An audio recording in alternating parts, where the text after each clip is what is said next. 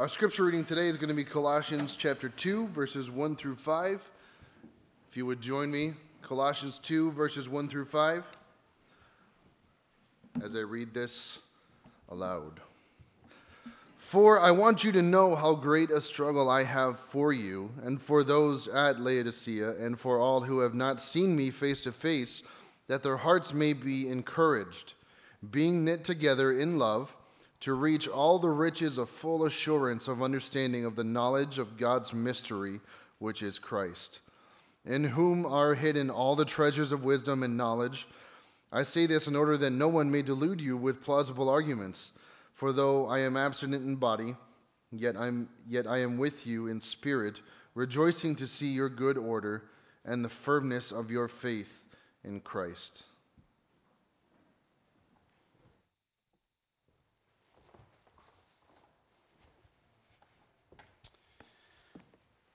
Well, I'm just going to ask you this question. Has God ever done something to you to humble you?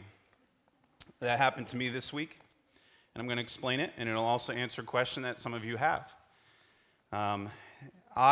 Growing up, I loved baseball. It was my favorite sport. My parents are here today. They can attest to that. I loved playing baseball. It was just something that I enjoyed. As I got to be an adult, I started playing softball. Loved that as well. Decent at it, but over the last few years, about 6 years ago, I stopped playing softball because of my arthritis. The next day I was in pain for the rest of the week, and so it was kind of pointless for me to play. This year, my son is playing, and so I'm driving him, and this, when I'm not there, there's not a desire to play, but when I'm there, suddenly it's like, I really want to get out there and play. And so I've been sitting there watching all summer, all season, and this past Friday, and I'm not throwing anyone under the bus, but someone came to me and said, would you want to hit? Just bat. That's all you got to do. And I said, yeah, I can do that.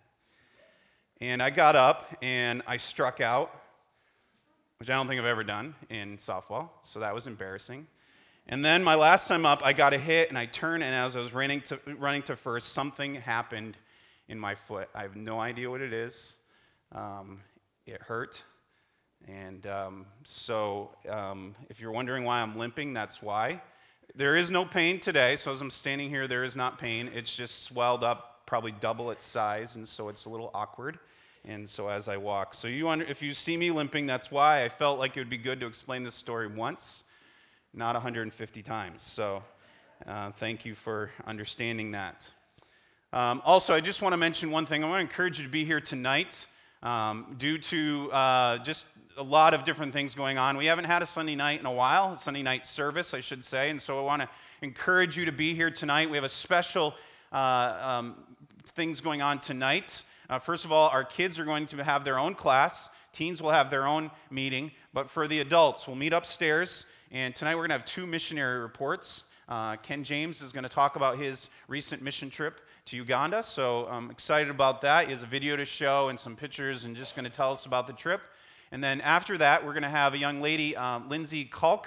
Some of you may remember her. Lindsay went to our school. We had a school. She went from kindergarten all the way through 12th grade, graduated from here, and God has called her to Honduras, and she is going to come and share what God is already doing in her life. And so I encourage you to be back to hear both of those tonight. As I said, we'll be upstairs, and so I know you'll enjoy that time.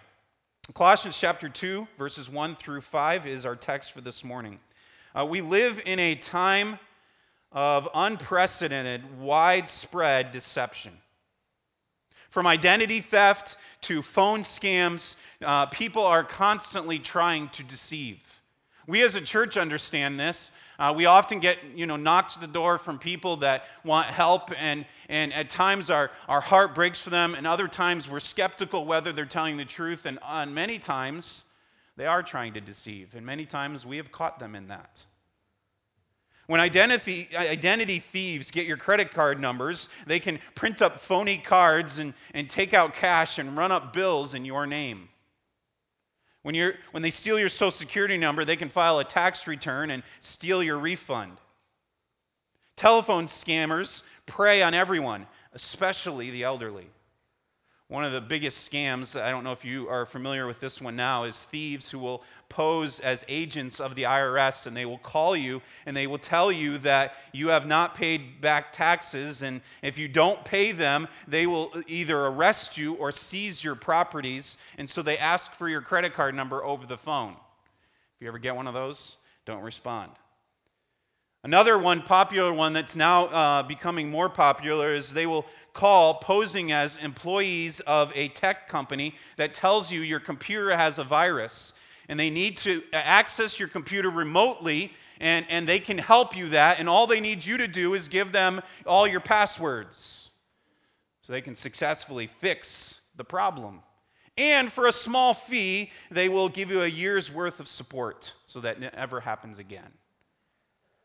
A few years ago, my wife and I were looking to buy a car, and we had checked locally and didn't really find a whole lot that we liked, and so I went on, I don't even remember what the search was, I went online to something, and I got in contact with this guy who had this car that seemed too good to be true, and so I was immediately already skeptical, but I thought I would pursue it, and I asked the guy, I said, "Can I look at the car?" "No, sorry, it's in Seattle, Washington." Okay. Well, I have a friend that lives in Seattle, Washington, and so I said to him, "Hey, I have a friend that lives in Seattle. Could I have him go look at the car?" And he goes, "Well, no, it's in storage, and I live somewhere else." But if I send you the car, I'll send you the car, and if you don't like it, I'll return your money." "Sure, you will." And I looked it up and realized it was a scam. And thankfully, I caught that. But as I was reading online, I found there's many people who had fallen for it. And while these schemes can cost people financially, what we're going to talk about today is spiritual deception that can lead to a person's eternal ruin. Satan has been employing these deceptive lies since the garden. Paul warns of this in 2 Corinthians. He says this, "But I am afraid that as the serpent deceived Eve by his cunning, your thoughts will be led astray from a sincere and pure devotion to Christ." And what Paul is warning to the church in Corinth, and is the idea of what he's talking about here to the church at Colossae, is be careful, because Satan is trying to trick you. Satan has used false teachers in cults today to lure many people away from the true gospel that the apostles preached. These groups prey on unsuspecting and untaught people in churches today. They use the Bible to claim that Jesus is their Savior, but they deny truths such as Trinity and deity and the substitutionary atonement of Christ. And they tragically lead people to damnation. Now, we've already talked about this in our study of Colossians, but I want you to understand that why Paul was writing this is because false teachers were threatening this church. They were threatening them with teaching that wasn't true, and it was mingled in with teaching that they knew, and so it was confusing to them. Now, I believe, based on the way Paul wrote, that this group had probably not gained a lot of followers. And I believe that because over and over again he talks about how he appreciates their steadfastness. And so I believe that they hadn't gained a lot of followers, but still they were trying to. And they were mingling themselves in at like wolves in sheep's clothing. And they were trying to do. And we see this down in verse 4. He says, "I say this in order that no one may delude you." That was his fear. And so I want to sum up what Paul says in these 5 verses just simply with this phrase, this sentence. We avoid spiritual deception by being committed to a loving, Christ-centered church. And I want to pursue this topic of spiritual deception. First of all, three aspects we want to look at, and this one's pretty simple. But first of all, to avoid spiritual deceit, you must realize it's possible. A few years ago, I was here at church doing a Bible study with a number of young people, and my wife was at home, and I get a panic phone call, and an armed man had broken into our house, and my wife was there. Now, we believe that it was either one of a couple possibilities. Either he wasn't all with it, or he went to the wrong house, because as soon as he saw her, he ran. But you know, as I was driving home, my whole world kind of flipped upside down. And after that tragic event, It changed how I viewed so many things. It changed how I viewed my neighborhood. It changed how I did what I did. After that, I was more careful about locking the door, checking on my wife when I was gone. I never worried about those sort of things prior to that, but after that, I was constantly on the alert everywhere I went, and still to this day, I'm more alert than I was before. See, here's the thing. If you're unaware of potential danger, you're not on guard, and you're more likely to fall prey.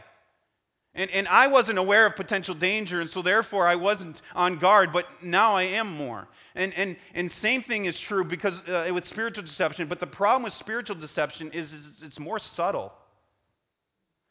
Satan doesn't come powering through the front door holding a gun and saying, I'm going to trick you. He has other ways. In fact, Paul says Satan is the angel of light. He doesn't come in a red suit with a pitchfork, laughing in some wicked way. No, he comes as an angel of light. And he offers greater light. And really, that's what Paul's addressing here, because the false teachers in Colossae, that's what they were doing, is they were saying, you know what, we have something even better. And they were falling prey to it. And the servants of Satan, it says, are servants of righteousness, promising freedom while inwardly enslaving us by various lusts. In our text, Paul warns us. He says, as I read just a few moments ago, he says, do not let yourself be deluded with plausible arguments. That idea there of plausible are persuasive arguments. You know, it's very easy if we're not careful, if we're not grounded in the Word of God today, to buy in to arguments that the world's philosophy teaches us that are not biblical. It's amazing in our world today how many false teachers there are. Now, we don't usually use that term, false teachers, and so because of that, we don't see it the same way. See, in Paul's day, it was they understood, they were teaching, they claimed to have a holier view than the apostles, and so they have more to offer, and they must be more holy than the apostles because of their self-abasement and their the severe treatment of their body and rules and guidelines that they have, and they were promoting a religion that feeds on pride, not the message of the cross. But it's amazing how many different false teachers still prey on God's people today. I saw an article recently about a Bible study group that's meeting in Colorado. This is kind of an interesting Bible study group. They meet, and what it was started by a woman who was disinterested in religion, and she thought religion was filled with a bunch of hypocrites and didn't have anything to offer, so she started this. I'll give you the name of it, and I think it'll clearly help you understand what the idea of this Bible study is. It's called the Stoner's Bible Study. If you still haven't figured it out yet, what the idea is that each Bible study, before they begin their Bible study, they would come together and they would smoke pot until they were completely out of their minds. And then they would say, hey, before when we studied in the traditional setting in church, it was always boring to us and we never understood. But now, when we smoke pot, we see new insights and the Bible becomes more interesting. Yes, because you're not with it. Now that's extreme, okay? Probably most of you aren't going to get caught up in that. But I guarantee you, within the last month or two, or maybe it's been a year, you've got a knock at your door from someone who is from a religion that is not teaching Jesus Christ. Oh, it sounds right. A lot of what they say sounds very much like what we hear from Scripture, but yet they're adding to Scripture, and they're taking away from the teaching of the gospel, and many people are listening to it, and it sounds plausible. But it's not the Word of God. And we need to be careful of that. Or even go, even maybe you say, I can see through those people, but even go a step further. And there's seeker-sensitive churches that do anything to avoid mentioning anything negative, such as judgment or sin, avoiding those topics to make the seekers feel more comfortable. Rather than explain and apply the Word of God, they'll do things that entertain, like show movie clips and give self-help messages on how you can succeed in your careers and what you can do to be a happy person and have a happy life, and they picture God as this good old guy that on the journey is our life coach who helps us through and roots us on, and even when we sin, he's there by our side treating us like his buddy.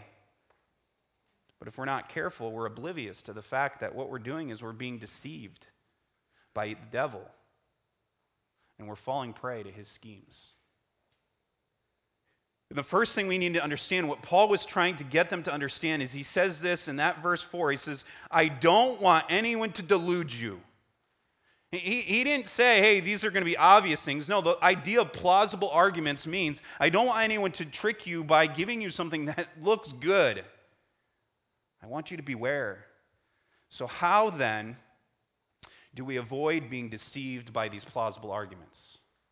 And that's what the rest of this text is about. And so let's look at that. Two main things. And I want to look at the first one here. To avoid spiritual deceit, be committed to a loving church.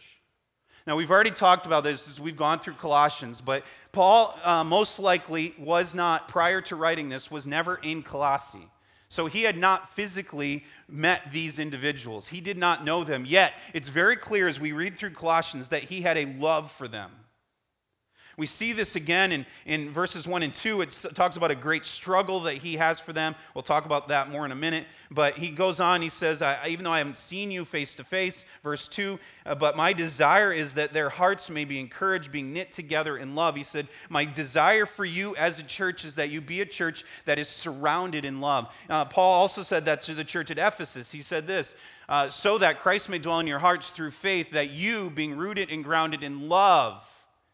You see the characteristic that flows throughout both of these texts. In both of these prayers, Paul is connecting the spiritual receiving of God's blessing with being connected in love with a fellowship of believers.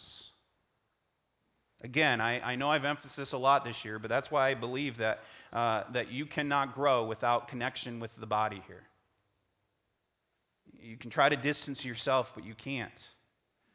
Author F.F. Bruce said it this way. He said, Paul emphasizes that the revelation of God cannot be properly known apart from the cultivation of brotherly love within the community. In other words, what he's saying there is you cannot fully understand the Word of God and grasp everything without being involved in your local community, your local body, and your local assembly here, the church.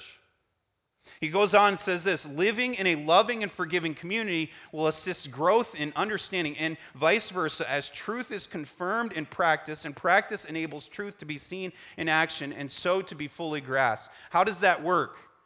It's as it plays out, as truth comes into our life, we may not fully grasp it, but then we see it played out in other people's lives, and we go, I get that now.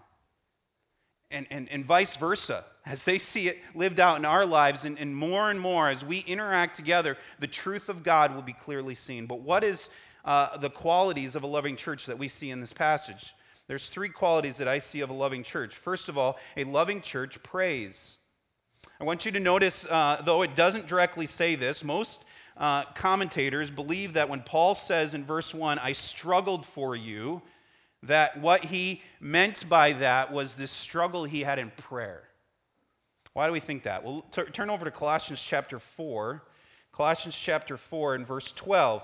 And we will get to this in the fall. But Epaphras is mentioned here. And he says that he is one of you, a servant of Jesus Christ. He greets you. Remember, he was with Paul. Always, and then notice what it says, always struggling on your behalf in his prayers. And there's a connection point there that struggle is the same idea, it's the same word, it's the word that we get agonized from.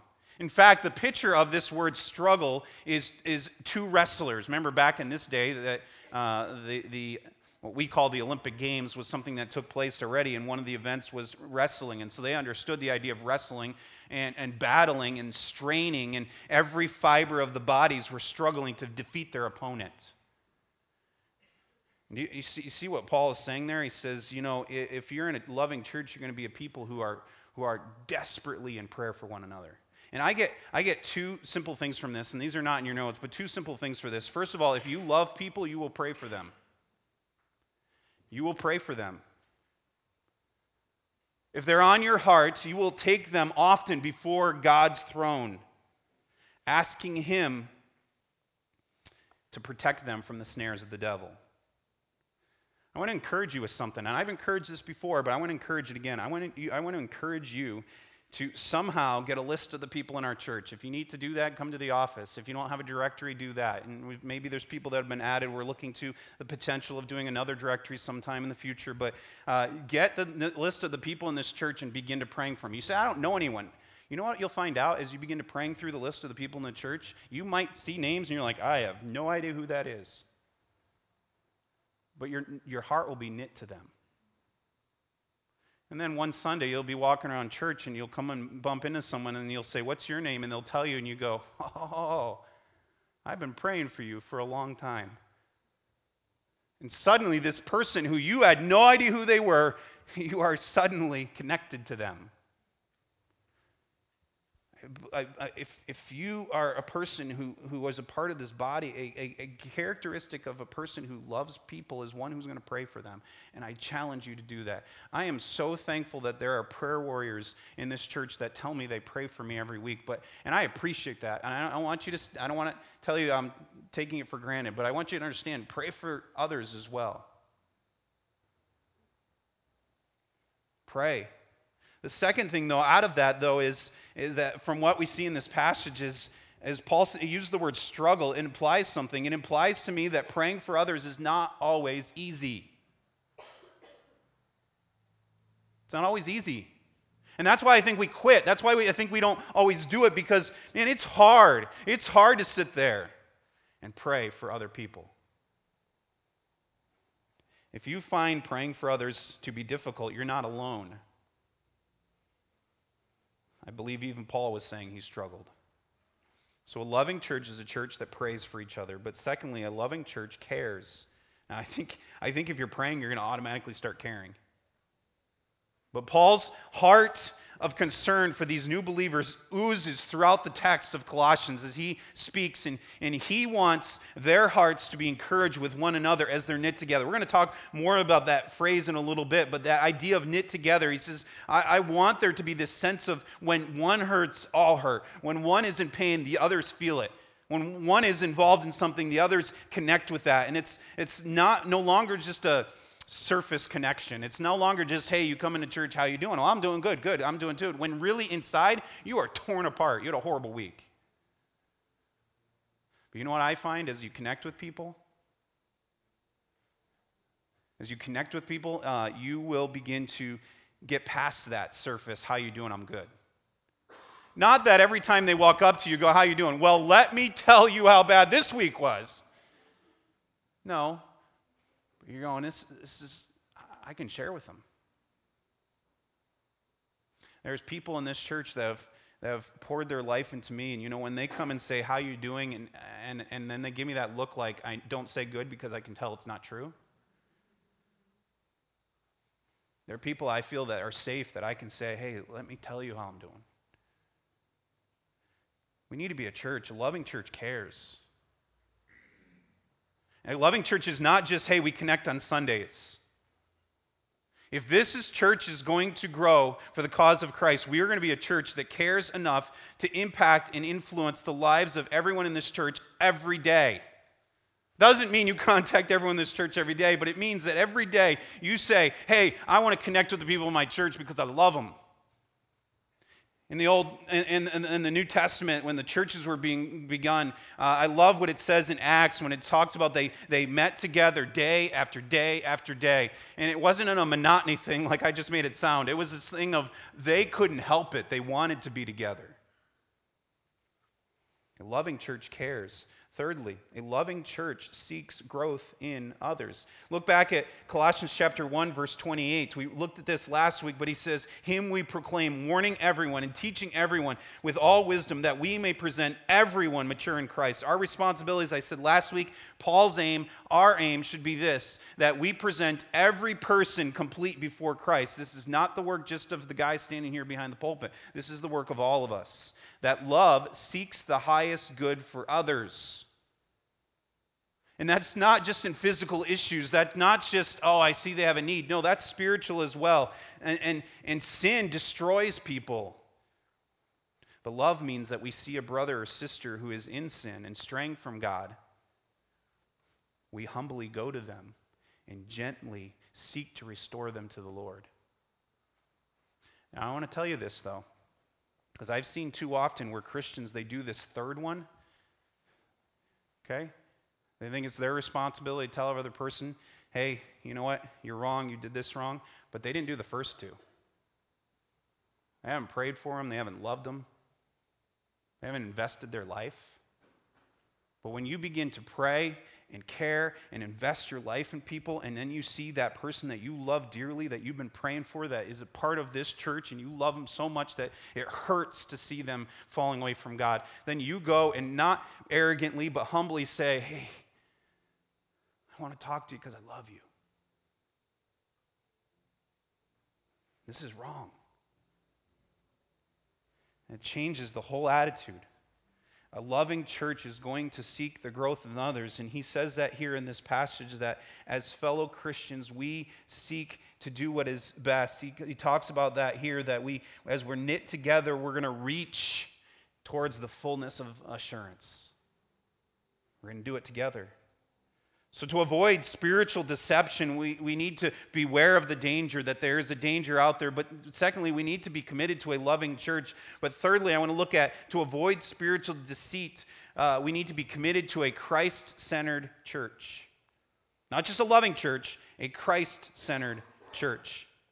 Throughout Colossians, if you have not picked up on this, throughout Colossians, the theme over and over and over again Paul is emphasizing is Jesus Christ. Remember in Colossians chapter 1, he talked about, starting in verse 15, about how Jesus was the image of the invisible God. He was God. And then we look along after that, and he says all things were created by him and for him and through him, and everything exists because of who? Because of Jesus Christ. And he's the theme. And then he goes on beyond that, and he says Jesus is the head of the church.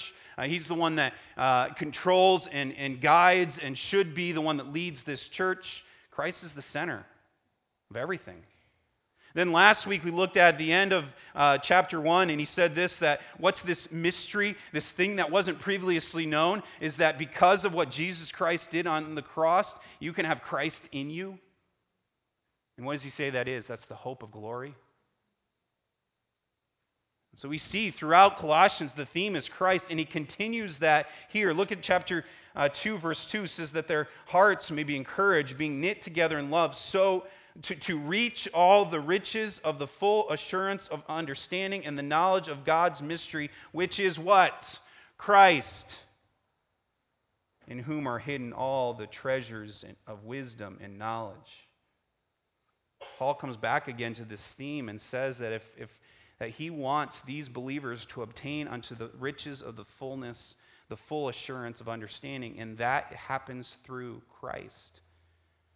Clearly, as we look at Colossians, what Paul is trying to get this church to understand is that a solid church, a godly church, is going to have Christ and the gospel at the center of everything they do. So I want to note 5 characteristics here, and we will close in just a little bit here, but 5 characteristics of a Christ-centered church. First of all, a Christ-centered church is a spiritually discerning church. I went too far here. Hang on. Something went awry here, so I'm going to give them to you because that's not supposed to be the first one. I don't know what happened. The first one is a Christ-centered church is a Bible-centered church. A Christ-centered church is a Bible-centered church. The Bible is our only source of knowledge and understanding about Jesus Christ.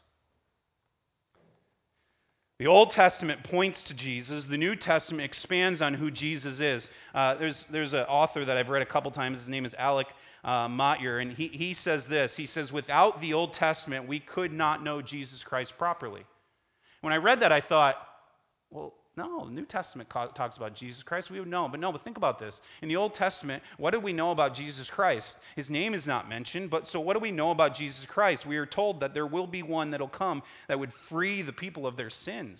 There's this Messiah talked about over and over again. We see he's one that will come and will suffer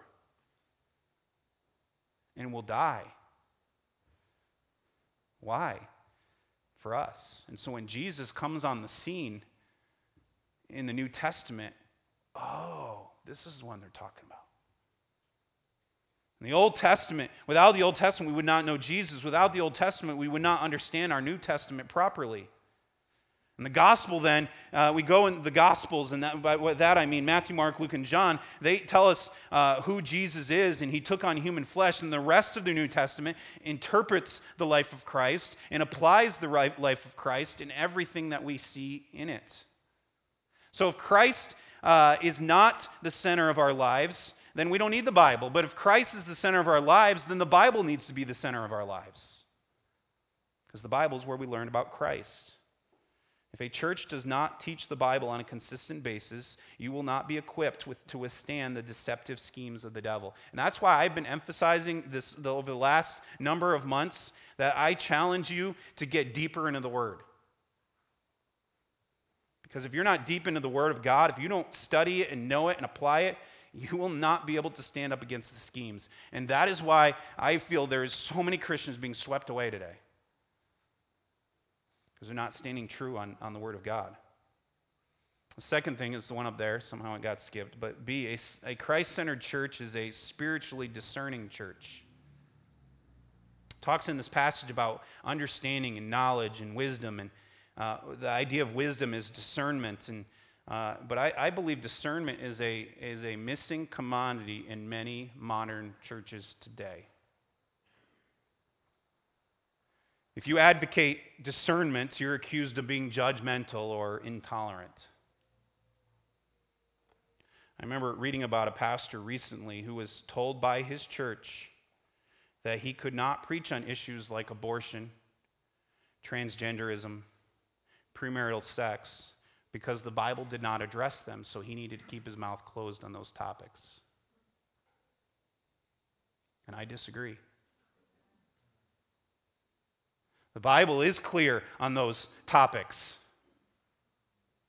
Now, I agree there are some secondary matters where we must not be dogmatic, but too often we're not dogmatic on things we should be dogmatic on.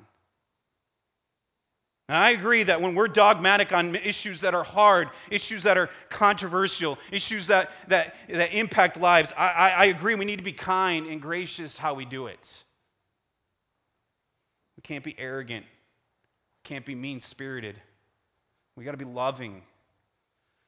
But I strongly disagree that we must be tolerant and accept diverse views on clear biblical doctrine. Without sound doctrine and biblically based discernment, God's people are going to be carried away by every wind of doctrine. And that is what's happening in way too many churches today. They're being deceived. Well, does the Bible really say this? Yes, the Bible really does. And we need to be teaching the Bible. We need to be understanding the Bible. Thirdly, a Christ-centered church is growing to understand the treasures of wisdom.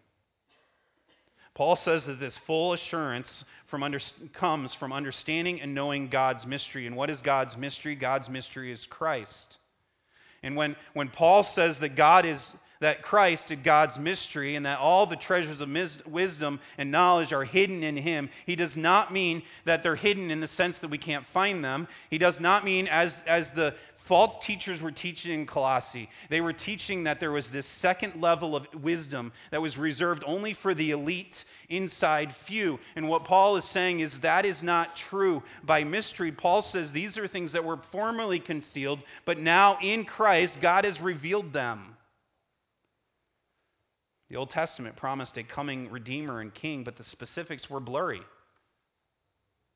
You know, they would look at it and they'd say, I don't fully understand that. Yes, this Redeemer, this King's going to come, and they were expecting something different, but when Jesus came, he came as the Redeemer and King. Much like for us, we look at the end times, and we, you know, people love to talk about them, debate about them, but much of the end times is unclear for us. What does John really mean in Revelation when he talks about some of these crazy beasts that are flying around? I don't know. In the same way, the Old Testament saints looked and said, I don't get it. But when Jesus Christ came and died on the cross, suddenly that which is hidden was revealed. And so what he's telling us in this passage is, if you want to have a full understanding of the treasures of wisdom, look at Christ. Study Christ. It takes some extra effort and diligence on our part to mine out the riches that is in Christ. It takes work. But the point is that he is our all-sufficient treasure for everything we need. One author said this, I love this quote, the only safeguard against error for the Christian is a full knowledge of Christ. Next, the Christ-centered church practices unity. He goes on in this text, and look at verse 2 again. He says that your hearts may be encouraged, being knit together in love. Sometimes this idea of knit together means instructed or taught, but here it means, literally as it sounds, it means held together. It's held together. What's interesting to me, and this is kind of what I alluded to before, but what's interesting to me is that unity is not divorced from understanding and true knowledge of Christ. In other words, what I mean by that is it's very clear here. He says, how do you get this full assurance and understanding and knowledge of Christ, and mystery in Christ? How do you come to a full assurance of all these things? When you're knit together in love. When there's unity in the church. When there's a common goal. Now, there are going to be things in this church that, you know, we debate on. There are going to be those issues that, you know, we might not all agree on, but we need to be unified in our understanding of the core biblical truths of Scripture. That we're willing to not only debate over and stand our ground on, but die for. You say, what do you mean by that? Okay, if someone comes, and I'm just going to open one up there, and someone comes up to me and says, you know, I don't think a Christian should ever go to the movie theater. I'm going to just be like, okay, I don't care what you think. I'm not saying I'm going or not going. It's not an issue that I'm going to die over. That's your decision. That's not mine. It's your decision what you decide. It's not mine. Now, however, if someone in the church comes up to me and says this, I don't believe that Jesus Christ is God, you and I have a sudden problem. Now, I'm going to not to get to a fight over that. I'm not going to pull out my fists. I mean, right now I'm hobbling along, so you just have to run, and I'm in trouble. But we're not going to agree on that. I'm not just going to brush that off. What I'm saying by that is we as a church need to be unified on those solid core doctrines of Scripture. We might not agree on everything, okay? You might not like the song that the worship team sang today. That's okay. As long as it's not violating core doctrine of Scripture, which, by the way, none of it was. But as a church, we need to be unified around what matters. And here he says, how is it that you're going to get this full assurance, this full knowledge, this full wisdom? It's going to happen as you're held together in love, as you're unified. And a Christ-centered church is going to practice unity. And then finally, a Christ-centered church is going to be disciplined and stable in its faith. Look at the end of this section. Look at verse 5. Paul says, for though I am absent in the body, yet I am with you in spirit, rejoicing. Why is he rejoicing? Look what he says. Rejoicing to see your good order and the firmness of your faith in Christ. Now, good order and firmness, both of those were military terms. They pictured a military unit that is in battle, that is disciplined, and it's in its fighting order, and it's closed its ranks tight enough that the enemy cannot get through. And he's saying there with these false teachers, he's saying, hey, I'm so thankful that I look at you. And that's why I said, I don't know necessarily if these false teachers had made any head ground with these people, because he says, I look and he sees, and I said, I'm so thankful that you've held your ground. That you've held your formation and you're standing your ground. One author says this: the word translated good order points to a well-ordered behavior of the Colossians. He has in mind lives that are aligned with biblical revelation, daily habits of life that reflect the values of Jesus, unwavering obedience to the will of God, no matter how unpopular or how unsuccessful that might prove to be. In other words, he's saying as a church, they stood their ground. And I hope as a church we stand our ground. A Christ-centered church will be disciplined and stable in its faith. Now that word firmness, I just used the word stable there in the thing, but it's another good word for it. It's the idea of stability. Now let's be honest, stability is the opposite of trendy, flashy, and sensational. Stable churches don't chase after wrong church growth techniques. They don't. They don't keep people hyped up with unnecessary things. They don't promise the latest self-help insight. Stable churches, well, let's be honest, stable churches are boring. And I don't mean that. I'm not saying we're boring, but what I'm saying is we're consistent. We're consistent in the sense that we say, hey, we're going to hold to what we believe. You may not like it. You may not agree with me. It may even cause me harm. But I'm going to stick with my ground. And as a church, a Christ-centered church is one that's going to be disciplined. That's the good ordered and stable. That's the firmness in their faith. John MacArthur wrote a book called The Truth War, and in it he argues that faithfulness to Christ demands that we fight for the truth of the gospel. He talks about how many of the modern churches have been swayed by the worldly influence on tolerance and love, and because of that they become apathetic to the whole concept of truth. He says this: church leaders are obsessed with style and methodology, and they're losing interest in the glory of God and becoming grossly apathetic about truth and sound doctrine. And he adds this: what we desperately need today are sheep and shepherds that are after God's own heart, who feed on the knowledge and the understanding of God. And that's what Paul was arguing for in this text. The enemy, Satan, has many servants who are trying to delude us with plausible, persuasive arguments that water down the truth about Christ. But we can avoid the spiritual deception by being committed to a loving, Christ-centered church.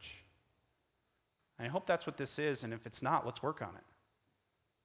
You may be the part of change. Let's be this loving, Christ-centered church that can help us keep unified, that can help us keep stable in our faith. Let's pray. God, we are thankful for this passage, and we're thankful for the example of this church that battled against false teaching. And they held on to the truth. We know Paul held on to the truth, and because of that, eventually it cost him his life. And we know that as we have talked about just last week, that truth and holding on to Jesus Christ, as your word tells us, may lead to hardship. But I pray you'll help us to be serious about holding on to it no matter what. Lord, if there's anyone here that's been convicted by anything from your word today, I pray that you'll help them to come to you to make things right. Lord, if there's any here that have not placed their faith in Jesus Christ, this whole concept of Christian loving church may be unusual to them. I pray that they will come to Christ. We ask this in Jesus' name. Amen. If you're able, would you please join us in standing together? We'll sing Amazing Grace.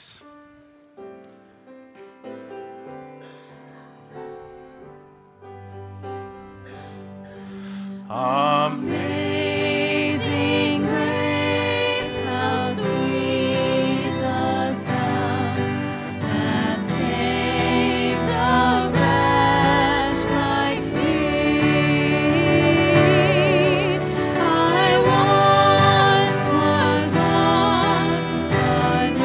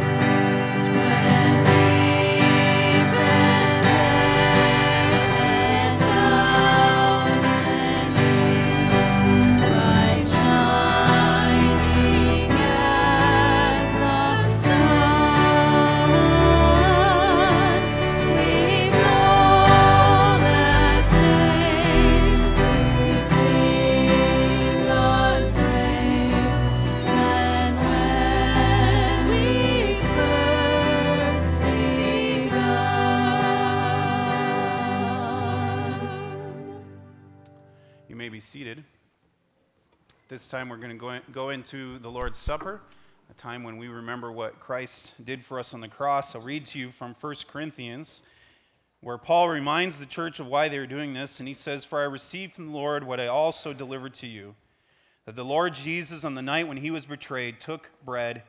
When he had given thanks, he broke it and said, 'This is my body, which is for you. Do this in remembrance of me.' In the same way also he took the cup after supper, saying, 'This cup is the new covenant in my blood. Do this as often as you drink it in remembrance of me. For as often as you eat this bread and drink the cup, you proclaim the Lord's death until he comes.'" Now, this is a reminder of why we assemble as a church, is because of what Jesus Christ did on the cross. So at this time, I'm going to ask the deacons to stand, and we will distribute the bread, and then followed by that, the cup. Let's pray. God, we are thankful again, the opportunity we have to remember the gift that you gave us. It's not like any other gift we've ever received, that your hurt, your son's pain brought us life. So Lord, I pray that you help us not to forget, not to get apathetic, not to ever get caught up in other things that aren't necessarily centered around the gospel, and let's make you what matters. And Lord, we just thank you, and I pray you'll help us to honor you now as we just take some time to remember what Jesus Christ did. We ask this in Christ's name. Amen.